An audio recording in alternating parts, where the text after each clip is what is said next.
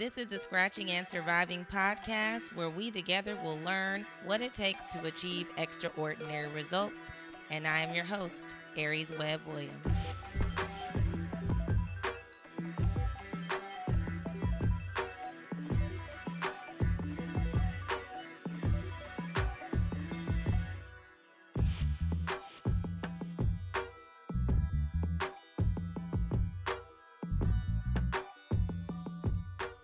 Hey everybody, and welcome to the show. Today's episode will be broken up into two parts.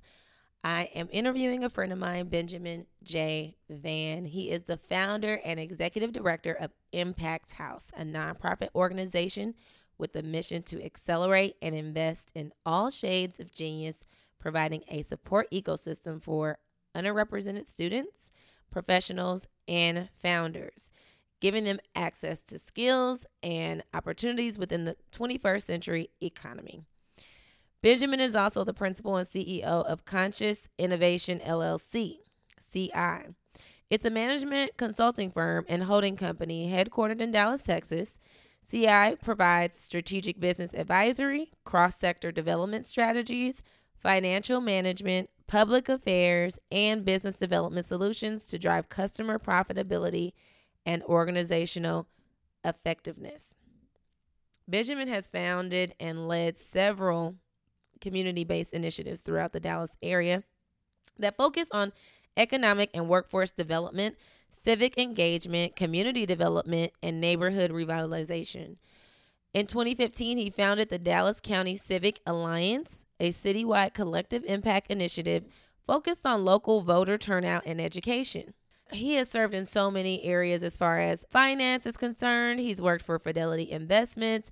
He did fundraising for Fidelity Charitable. He's directed employee resource groups. He's done so much. He's been an avid startup mentor. He's a co-owner in a family business, his family business, Redline Carriers Trucking and Logistics. He's been executive board member. He has just done so much. You need to go and read up on him because his bio could just go on forever. Young, millennial, zennial, millennial/zennial. And we see each other so much. We run into each other at all kinds of networking events, doing a lot of the same things. So I really wanted to bring him on the show just to discuss some of the issues of the day, things that we're talking about, things that he's putting on. He is also putting on some events that are going on in the area called Hack the Culture. And he'll discuss that on the podcast, but it's also leading up to an event called Hack DFW that will take place in February. So please take a listen to Benjamin and I going on and on about hacking the culture. All right, so I have Benjamin here with me, and I'm super excited. And we're going to jump right in and just start telling people kind of about, you know, I've already expressed who you are through your bio and all that, but I want to, some things that are not in your bio are the things that are usually most interesting to people. So right. Tell us about, you know, how you grew up. Like, I know you're from Wichita. And that was hilarious because the story of when you called my phone the first time and I was like, who do I know from Wichita, Kansas? So what was your childhood like? Like family structure type of setup? Just give us a little bit about that part of your life. Definitely. And Aries, thank you for having me on. This is it's exciting to just have this conversation with you, you know, just kicking back and chatting. So a little bit about me. Like you said, originally from Wichita, Kansas. Birthplace of Barry Sanders, the best running back to ever touch the football field. So for those who want to argue that we could do that, but no, Wichita, Kansas. So I always like to start, you know, with my family history, legacy and family. That's just huge, big part of my life. And so I come from in my family, you go two directions. You're either clergy, meaning like a pastor or a minister, or you're an entrepreneur. And those are kind of the two paths of my family. So grew up in a very traditional home in terms of, you know, a pastor and first lady. My dad was also an entrepreneur, you know, owned multiple businesses. You're a PK. PK, yeah. So grew up in the church, you know, born in the pew practically, was a musician. So played 5 instruments, learned just by by ear. So grew up in a big family, family of four, with my brothers and sisters. I am the middle child, I guess you can say. Sometimes I feel like the oldest sometimes, but hey. That's that middle child syndrome. Y'all are different. Is it? Is it? So yeah, my grandmother, she was one of the first women pastors in the PAW, the Pentecostal Assembly of the World. Wait a minute, hold on. I was a part of the PAW. Okay, PAW. Yes, in California, I'm from the Bay Area, so yes, we were PAW all of, oh my God. Okay, we gonna have a good old chat. Okay. So she was also an entrepreneur. She was a seamstress, and her slogan was "Sewing souls for the kingdom." Ooh. I always like to tell people her story. I just found that out literally as an adult. Like, you know how you know your grandparents, but you never just sit down and be like, "Grandma, what did you like to do growing up?" She wanted to go to New York and do fashion, but at that time, women, they were only allowed to do certain jobs: secretary, nurse, things like that. Mm-hmm. So for her, even being a pastor. That's different. DAW was a big thing back in that time, right? And so her grandfather actually chartered the PAW actually chapter in Topeka, Kansas. So, it started on Azusa Street in California, and then it spread across to the Midwest. So when they came to the Midwest, my grandfather, great-great-grandfather was a part of that charter to actually bring the PAW to the Midwest. So I always start with the lineage of which I come from. Back in Wichita, my uncle, which is my dad's twin brother, was one of the first Black fire chiefs, also owned the mortuary. So, and usually Black cities, there's a few, funeral homes or funeral directors that everybody goes to, right? Yes. So everybody knew our family because, either hey, they was going to do somebody's funeral or, to take care of the family in that regard, or, my grandmother's church, a lot of other churches were birthed out of that church. So a lot of ministers kind of got their, training and development and then kind of their inspiration from my grandmother's church. So she was kind of a beacon in that aspect. That's awesome. And my dad, if kind of the background of PAW and Pentecostal and how they kind of, I guess the new version of that would be apostolic faith, right? Mm-hmm. The fivefold ministry. And so at that time, my dad was one of the first individuals in that area to call himself an apostle. Okay. And people would always be like, well, there's only 12 apostles. How can you be an apostle, right? Right. You go back to the scripture, they talk about fivefold ministry and how people are called to be teachers, preachers, prophets, apostles, and I can't remember the fifth one. It'll come to me. But I say that to say, I come from a family of pioneers, people who have been the first to do things or not afraid to walk,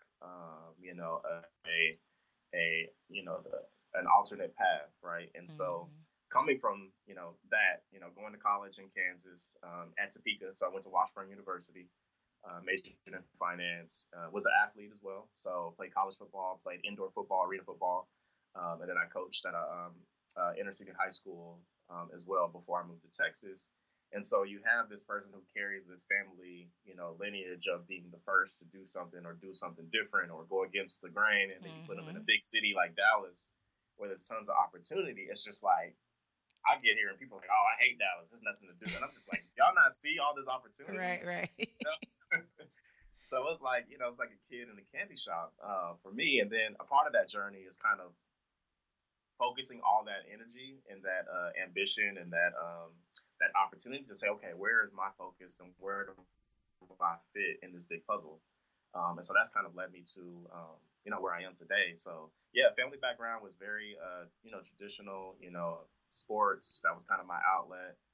And there's some struggles with that too. It wasn't always perfect, growing up in a household, with, things that, people weren't perfect, right? Domestic violence and, things like that, you grow up with and you kind of try to feel like, well, how do I process this or how do I want to structure my family dynamics? Yes.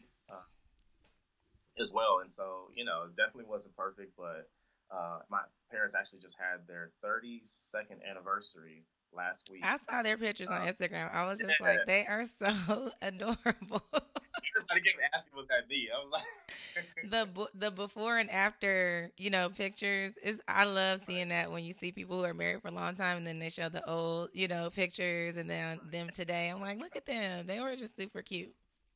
Right. Still looking young. That's right. Where I get from, you know, smiling. Right.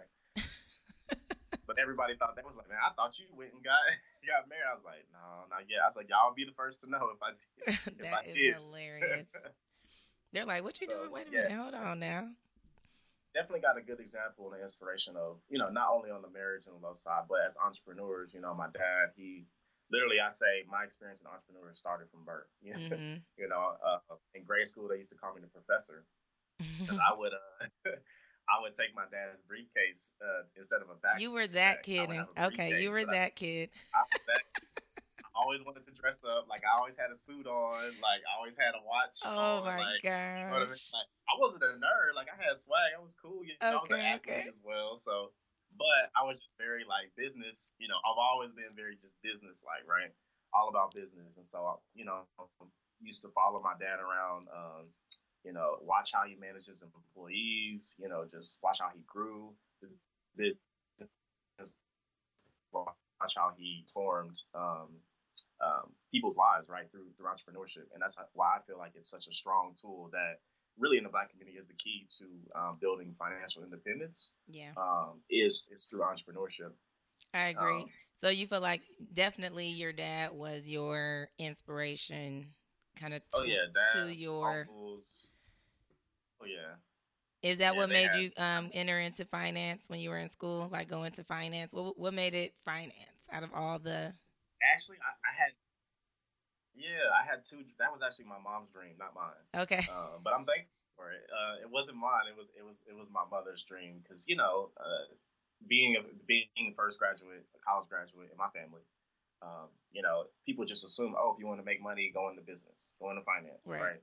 So originally I used to draw when I was little, when I was younger.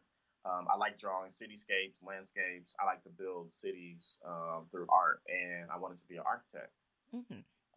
However, you know, coming from a background where, you know, finances are not always, you know, easily accessible, especially for college, I knew that I had to get a scholarship, you know, either football, basketball, or track. You know, one of those was going to pay for my education. Mm-hmm. And I had an opportunity, you know, coming from public school all the way up to high school and then going to high school at a private school, I had two different really vantage points of the world from, you know, being at a predominantly Black and Hispanic school in the inner city to going to this whole completely other environment, right, of, you know, just, you know, the well-off, you would say, mm-hmm. individuals. And it was just a different environment and trying to, like, live almost like a double life, really. Yeah, you know? Navigating that whole, it's totally different from, you know, your normal day to day. And my dad used to always tell me, like, you won't appreciate it now, but when you get older, you'll appreciate this experience, you know, because my friends, you know, they had all the fun in college, you know, I mean, in high school, you know, they were doing this and doing that. And, you know, I was stuck at this, you know, little school with, you know, with our, I had a graduating class of like 37 or something like that. At, you know, your high school or your college? High school. Oh, okay. I was about to say. Woo. Yeah. And that's still not a lot of people at all. Not at all. I thought mine was small when we had, especially coming to Texas because they're so big. Everything is big here, you know. And my graduating class, I think, was 340 something, I think. Which I was like, okay, we had a good class. And then I get here, and there's like 1,600 kids graduating from – what in the world? I was like, that is – I couldn't even imagine if my school was that big. Like, you can imagine trying to find your way, like, in a big place like that. And what all you would have to – the things that they're doing to, like, be – feel like the cool kids and all that kind of stuff. I'm glad I didn't have to navigate that much. Right. So I'm sure that in a smaller school it's a little different. Yeah, definitely. I mean, it was one of the. It actually is. They were just rated the number one private school in Kansas. Nice. I think this year, and I went back to speak for Labor Day weekend. So that was a good full circle moment. Nice. Because culturally, it was very difficult. Like some of my best friends were my coaches and teachers. to this day, because it was just very difficult to be in that an environment where the perception of Black people or African Americans were literally what they saw on television, mm-hmm. or, you know, what the world portrayed them to be. And, you know, that was difficult trying to, but I learned a lot, you know, about just life. And definitely I see now the trajectory that God has me on definitely has to do with a lot of those skills that I learned being in that environment. And so I wanted to be an architect, but I had individuals basically talk me out of it because they were like, well, you won't be able to take the classes during football because you have to have a lot of studio hours and things like that. And so I ended up not doing architecture. And then I wanted to do business law, but I was like, nah, I love to speak, but I hate to read and write. And like, so I just do business, did finance. And that kind of got me to Texas after I graduated and did that whole thing. And so my first job here, my parents actually moved to Texas in, I believe, 2008, 2009. Okay. So they got here, you know, a head start. So they kind of start building the foundation. And that was a transition for me when I moved here as well, was, you know, when you uproot this kind of family, sense of family values and legacy and put it in a whole different place, mm-hmm. you know, it's like, where do you find that sense of connection, right? And that connection is to the family. But that dynamic changes when you're in a whole different environment. In Texas, yep. It's just a different culture. Were your grandparents and stuff still there? Or so did your mom and dad, were they the only ones that moved, or your brothers, or, you know, was it just the immediate family that moved? Yeah, it was just the immediate family. So okay. Brothers, sisters, and mom and dad. Okay. Yep. Yeah, it is different. Brown. I mean, yeah. Coming from, you know, with me, I'm from California. I moved here. I was 20. I had just turned 27. So I had never lived anywhere wow. but the Bay Area. So my travel experience was like from LA to the Bay, back to San Diego, everywhere within California. I think I had been to Houston once and for somebody's family reunion. And then mm-hmm.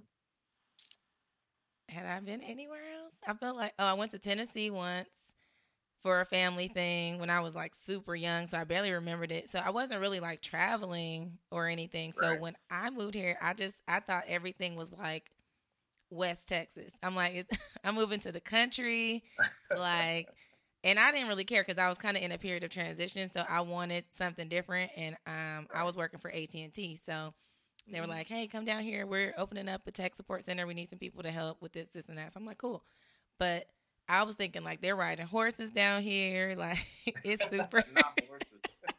I didn't know. Horses. And then I got here, and I'm like, oh, it's actually, like, regular. I didn't know what to expect. I had a lot of roommates in college that were from Texas. And mm-hmm. so I kind of absorbed the culture uh-huh. through them.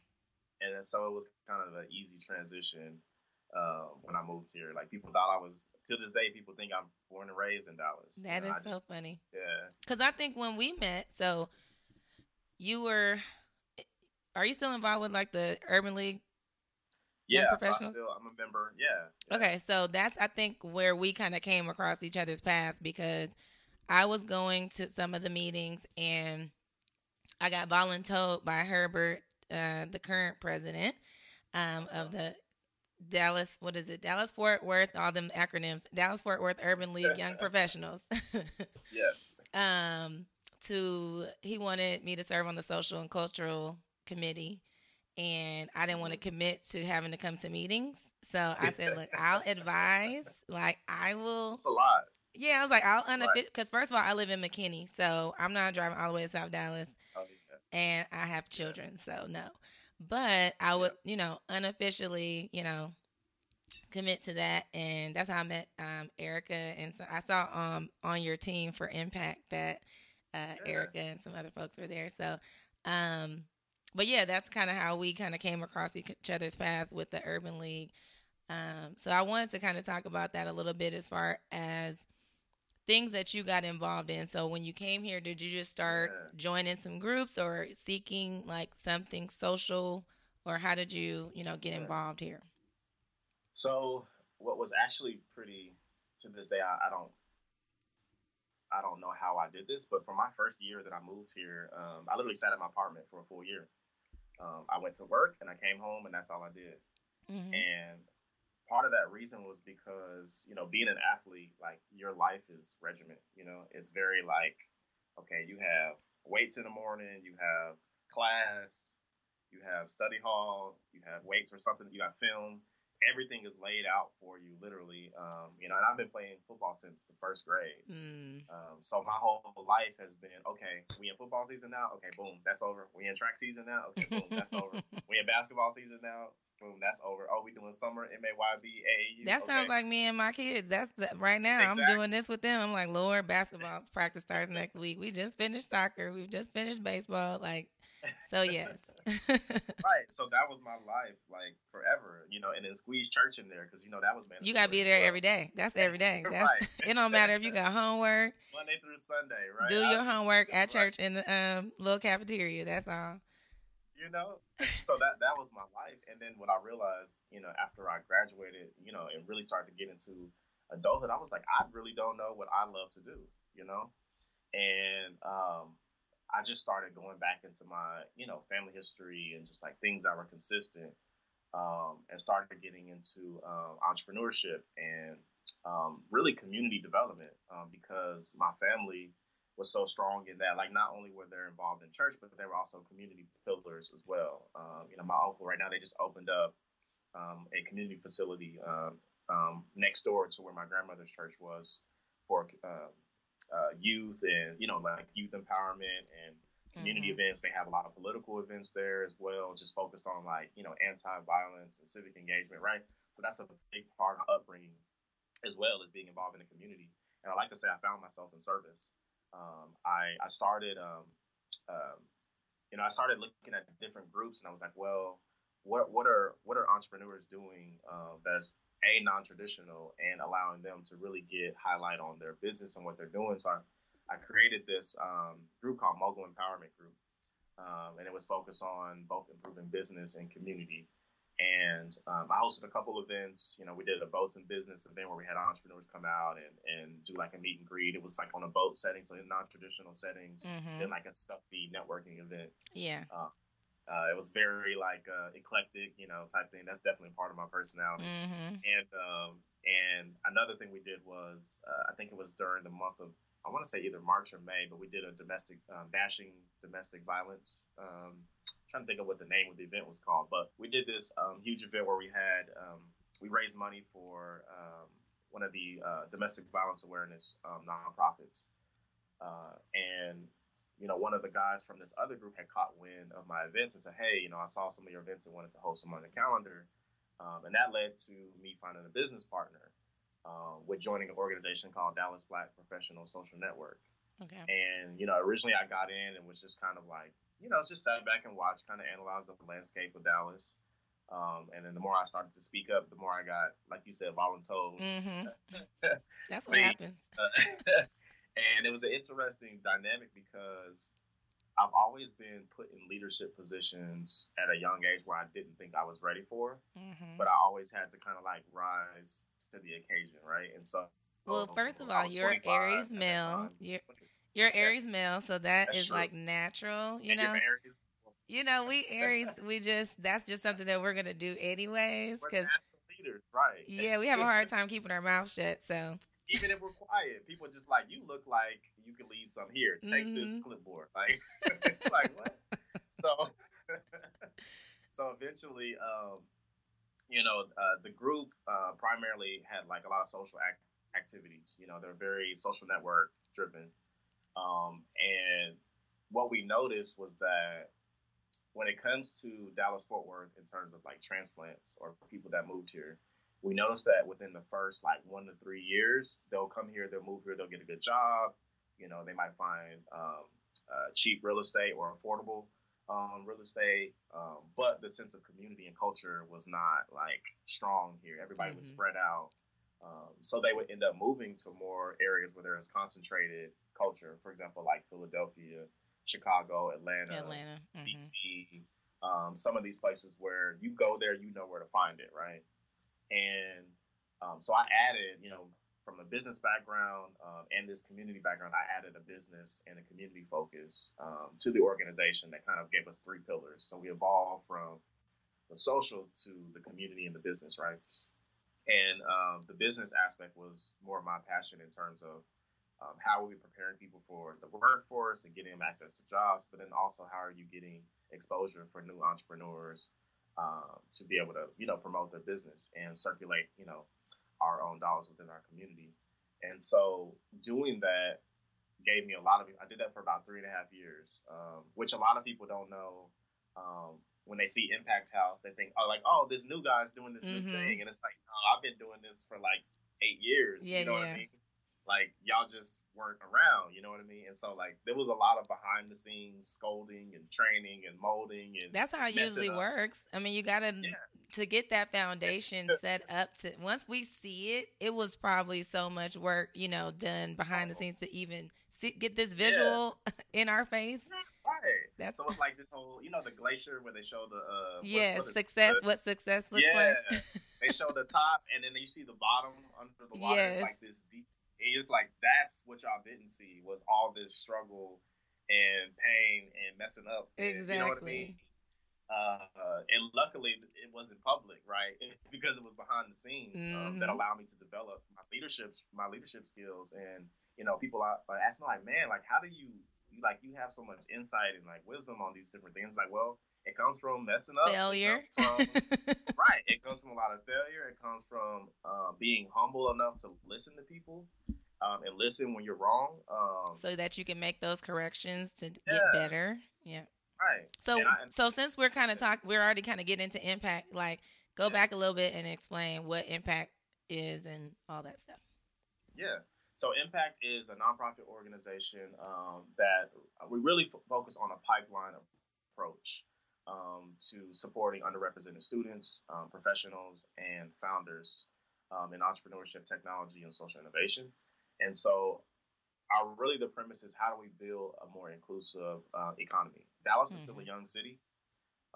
DFW is a young region as well. And we're still trying to figure out how do we, you know, who do we want to be, right? Who do we want to be in 20 years? Who do we want to be in 100 years? And who's going to be the beneficiaries and the deciders of who we are and who gets access to the opportunities in deciding those things. And so right now, I mean, you can even see with the whole recent Amazon situation where they were looking to make Dallas one of their homes or make DFW one of their homes.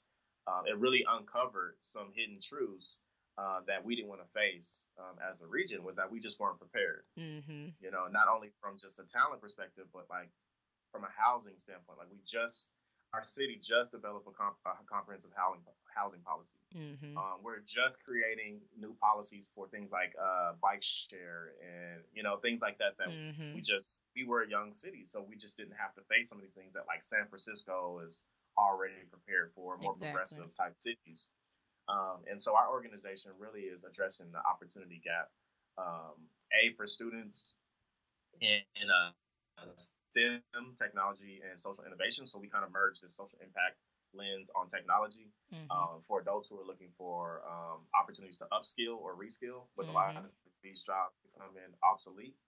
And people are really saying, how can I still stay employed, you know, when my jobs are now becoming, you know, non-existent anymore. Because that's the part that I think a lot of people miss out on is like, you can't just keep doing the same. This is not baby boomers. I know our parents and stuff, like they can stay in that job for 35 years, doing the same exact job for 35 years and be good, retire, move on, you know, live a good life. But us, you know, we have to continuously learn more. We need to, you know, keep on learning so that we can do these other jobs, because it's changing so much. We have the benefit and the burden with technology. You know, it's like for me, like I said, I'm a Xennial. I'm on the edge of both. So I come from, you know, my parents were, we got people who can work at the phone company for 35 years, you know, whatever. But with me, I'm like, okay, the internet came, the, you know, all these new things. And so you're like, wait a minute, I can't keep. We were on dial-up. We were the first ones on dial-up. Exactly. I'm like AOL.com, you know. So right. we have to continue to do that. If you want to progress, then you do have to continue to learn. So that's really good that you guys are doing that reskilling. Yep. It's definitely, and you'll see some initiatives that come out as a member of an organization called the Global Shapers. Mm-hmm. I'm a Global Shapers Fellow, which is an initiative of the World Economic Forum. And one of their largest focuses right now is the future of work. And how are we going to upskill and reskill people mm-hmm. to prepare for what they call new collar jobs? Mm-hmm. These are jobs that are no longer, where blue collar jobs are no longer existing. And then also white collar jobs that are being automated by AI and kind of like these robo advisors. And so they created this term called new collar, where basically are new age jobs that require new skills. And you know, one thing that I've been reading up on is, you know, even though the big focus and the hot word, the sexy word right now is technology, there's still a huge need to center people in terms of managing human capital. So managers, mm-hmm. People who are great communicators, people who have just great people skills that will still be needed. Actually, that industries have a shortage of right now. Did you see that? Did you see that Amazon, they were saying that half of those jobs that they're bringing are going to be management jobs? Like half of them will not be technology jobs because, and specifically like Amazon Web Services and stuff like that. Because that's the truth. And so we have to have this balance, right? And that's kind of and we'll get into some of the things that, you know, that I've experienced in other places that I'm definitely going to integrate here in Dallas when it comes to a more people-centric approach mm-hmm. to economic development, economic mobility, you know, just entrepreneurship in general. So the thing about that organization with Dibson, Dallas Black Professional Social Network, is it really prepared me and gave me the people skills. Because, again, I was 25, and the average age in that group was 40, like in their early 40s, you know, mm-hmm. and up.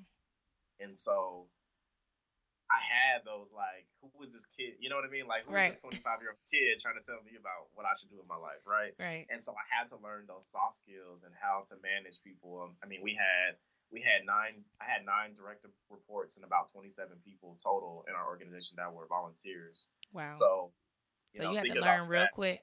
Yeah, I had to learn. I was very matter of fact, and I learned, you know, soft skills and how to feel for resistance. And, you know, I'm definitely a leadership junkie, so I read a lot of leadership books mm-hmm. on, you know, winning people and really just trying to allow people to be the best version of themselves and have a shared vision, you know, mm-hmm. in that. And I think if you approach that from a leadership standpoint, it's a win-win for everyone. You know, it's all about, not about just, yeah. I was going to say, you know, that we culturally, right. I feel like, you know, Black people specifically are not really taught networking.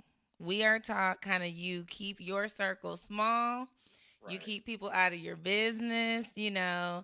You don't put the family business out there, you know, and stuff like that. But I think we're at a disservice there because we are not really building the relationships that we need to mm-hmm. to get that. I don't know if you want to call it social capital, but like really like those relationships are how these deals are done. That is why a lot of these people are going golfing. They're cutting all the deals out there on the golf course.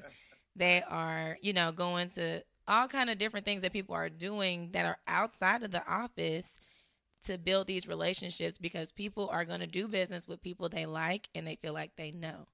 And right. so, and it's counterculture mm-hmm. to do that, right? Like, you know, our culture says no new friends. Exactly. You know? Well, what is no new friends getting us, right? Nothing. Because opportunities, I tell people all the time, opportunities come through people.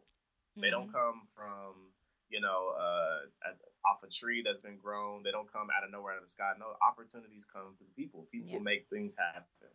You know, often we forget these big companies behind the names, you know, of these huge companies are people. Exactly. And those are people making these decisions, right? And if we have this philosophy of no new friends and no new people in our circle, then that's just saying you're anti-growth, right?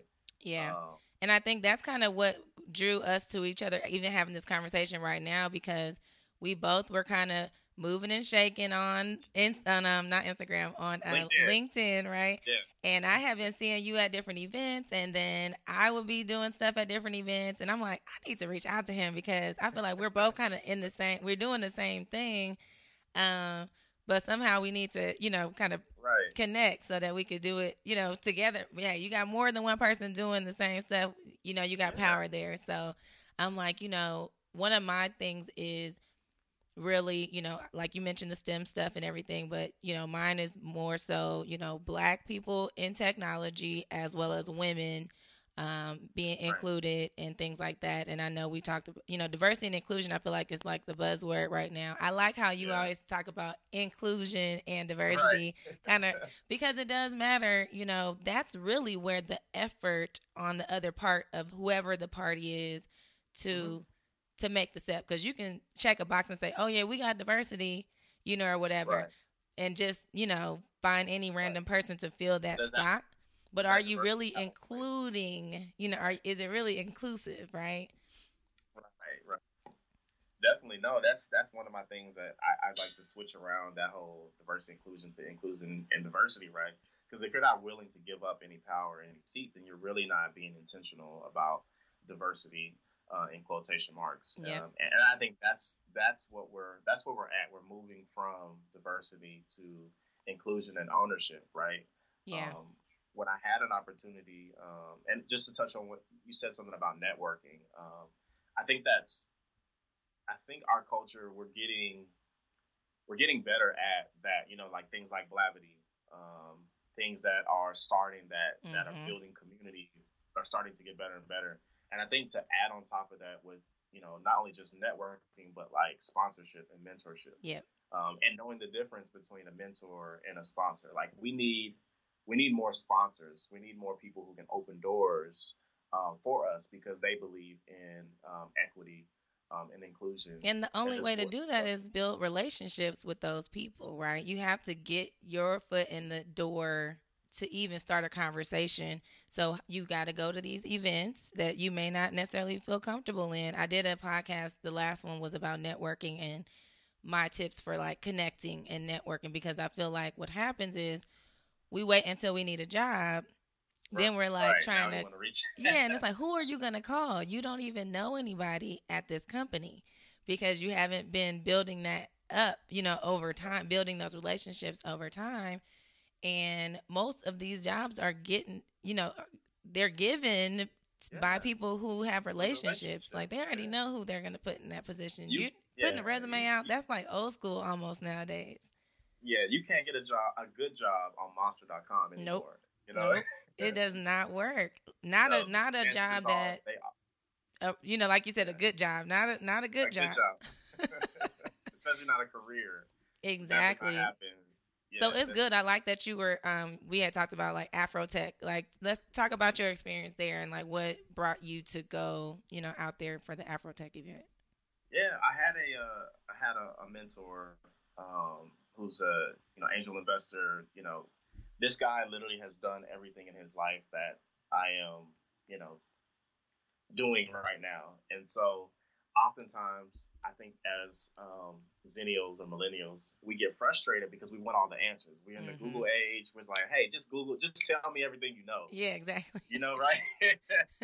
We don't want to wait. We don't want to go through the lessons. Like, just tell me what I need to know now so I can go. But that's it doesn't benefit us at all when we're given those shortcuts, right? And so I say this, fortunately, he forces me to go through the process, right? Mm-hmm. And one of the things that he told me, he said, you need to get on a plane and you need to go find where people are at and see what they're doing. And so I had a friend of mine that also worked at a corporation here, which was one of our partners with Capital One as well. And he was like, hey, man, you want to go to AfroTech this year? And I was like, man, I was looking at that ticket. It was like $500 just for the ticket. And I was like, it's funny because I actually missed the fact that it was happening this year, but last year I had thought about it, and when I looked on that ticket, I said, oh, I'm not ready. I need to prepare for this next time. I saw it as an investment, and it was all, you know, worth the investment in terms of what the conference provided. I mean, even just the inspiration of knowing you're at a place where 4,000 people of color that all get it, they're all smart, they're all innovative, they're all world changers, was just inspirational. So you never know who you're going to meet. For example, I was like, I think I posted on Facebook, I was like, where else can you play Black Card Revolt with Black people, with the founders of Black Card? Oh my gosh. Who are also Black. Right. I was like, where else can you do that, right? So just the experience and just being in celebrating our culture in our own way was just, it was great. And, you know, I definitely met some of the, you know, yeah. I got a question. Sorry to cut you out. Because as you're talking about this, I was thinking, do you find that, because I know you're going around, you are promoting this, you know, inclusive environment, you have to kind of talk about race, you know, and I feel like in our, like just in the way that we are right now in society, it feels like a hard conversation sometimes just to even say like Black people, you know, it's like, right. Can we not talk about ourselves or talk about the fact that, hey, you know, I noticed there's not a lot of Black people in this particular group, what's up? You know, like it's kind of hard to, are you finding it that people are uncomfortable having the conversations? Very. Okay. Yes. I mean, that's still a fact, a sad truth that people are still uncomfortable to say Black or to be around, even just chant that conversation, because I don't think it's 100% that they don't want to have the conversations. It's just they're not properly equipped, meaning they don't have the language or the tools or the emotional competency to have those conversations, and so they avoid it. Right? They don't talk about race at the dinner table because it might trigger, you know, a past experience, right? Or they might figure like, well, I don't know how this person is going to take my perspective, so I'll just keep it to myself. But if you don't have the conversation and you don't communicate, then you don't bridge that gap. You don't combat ignorance, right? When you avoid the conversation. So yeah, it is tough to have the conversations, but I think that in society right now, there are a lot of people who want to know, and I include Black people in that, right? Because even so, for example, Thursday, I participated in a racial equity summit that was put on by Social Venture Partners, the organization I'm a part of, and the city of Dallas. They wanted to train their employees, internal employees, on racial equity. So they're kicking off this whole initiative. I love that. Around like through and through our whole city department, everybody from the top to the bottom going through racial equity training. And one thing I noticed and that I find consistent is that sometimes white people assume that Black people are like the experts of race just because we're Black. Like even we don't have the proper tools and knowledge and information about expressing our origins and where we come from, right? Because a lot of that information was hidden from us. So we're like almost learning about ourselves at the same time as well. Like, you know, you're talking about the origin of the word Black and the word African-American, right? Like we use those words, but how often do we actually do the research in the historical context behind those things that happen? Because I don't even use African-American. I just say Black because I don't know. Right, but so, if you actually learn about the word and its origins, it was actually created as a tool to control and to devalue a certain population. You know, because at that point it didn't matter class. It was like, okay, you're Black, so it doesn't matter, right? You know, to quote Jay-Z, still nigga in the coop, right? Exactly. So it doesn't matter how much money you make, what banks you own, etc. You're still Black, so you're in this category. Yeah. And so that word was constructed by white people to basically say, okay, this population is getting too big, right? Because at that time, slaves outnumbered slave masters and slave owners, you know, through breeding camps and things that are going on back in the times of slavery. And they had to figure out a way to control this population, right? And they did that through institutional racism. It's, you know, establishing these policies and these rules and, you know, the brown paper bag test, and, you know, these little things. Jim Crow. We know the history and we know the new Jim Crow, et cetera. And so it is, I will say it's hard for us to have the conversation, but I also want us as Black people to educate ourselves so that we can have intellectual and historically backed conversations mm-hmm. when we're trying to address. Because what I hate to see is that when we combat ignorance with hate. Right. You know what I mean? For example, Sam Whiteout. So I'm a Kappa. I'm a new Kappa Alpha Psi to the day I die, right? Mm-hmm. And we had a situation where this guy, Sam Whiteout, he's a Kappa that's he's white. And he was asked to contribute a piece to, I think, like the Harvard Business Review or something. I can't remember what school it was from, on wokeness or something like that. And so he gave his perspective, right? Mm-hmm. Granted, he centered himself in whiteness in the conversation instead of uplifting, other Black writers and other people who are in this space doing this work. Mm-hmm. He got a lot of backlash from Black Twitter and, other groups about his article that he put out. Now, I appreciate us reaching out to him to educate him, but what I don't like to see is when people combat ignorance, because his intentions were well, right? Mm-hmm. But he just didn't have the tools, right, and the language to express what he was really trying to say. Now, I'm not taking up for the things that he said or that he might have, spoke on that he had no privilege to speak on, because I feel like white people's their place in racism is to advocate to other white people of why they should give up their privilege and why they should internalize and interrogate their own privilege. Because you have so many different views on if you're how woke you are, right? Right. So you have your militant Black, that are like, we need to just be out here protesting every single thing, which, hey, I have my moments when I'm like, you get,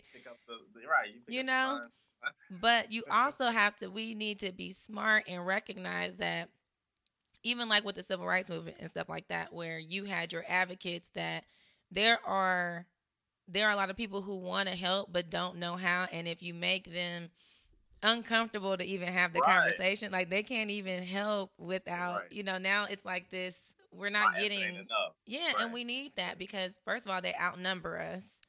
And if you have someone that is willing to, for instance, and I don't think they would mind me saying it, but like with the DFW Alliance of Technology and Women, how I got involved with them because I was really enjoying the resources and the access that was there, but there were not a lot of women of color that I was seeing.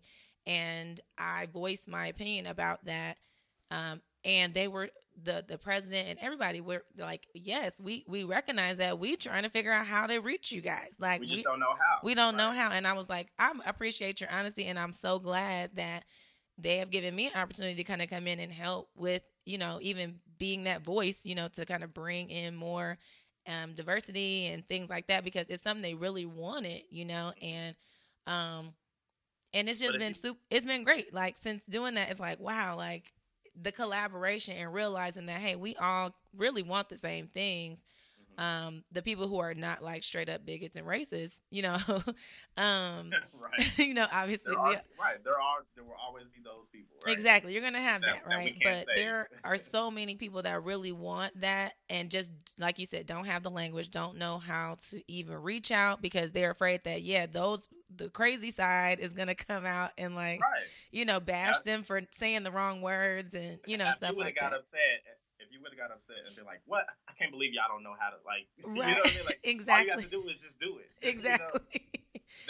So yeah, it does take like an awareness, I think, on our part to, first of all, educate ourselves, like you said, and then be willing to have the conversation with someone who doesn't know, and give a little bit of, give some space for them to learn it. Because it's not going to be perfect. Especially if that's not something you can tell a difference from somebody who's around Black people all the time, or they are, like they have a different, they understand because they're around it. They're learning, they're experiencing it.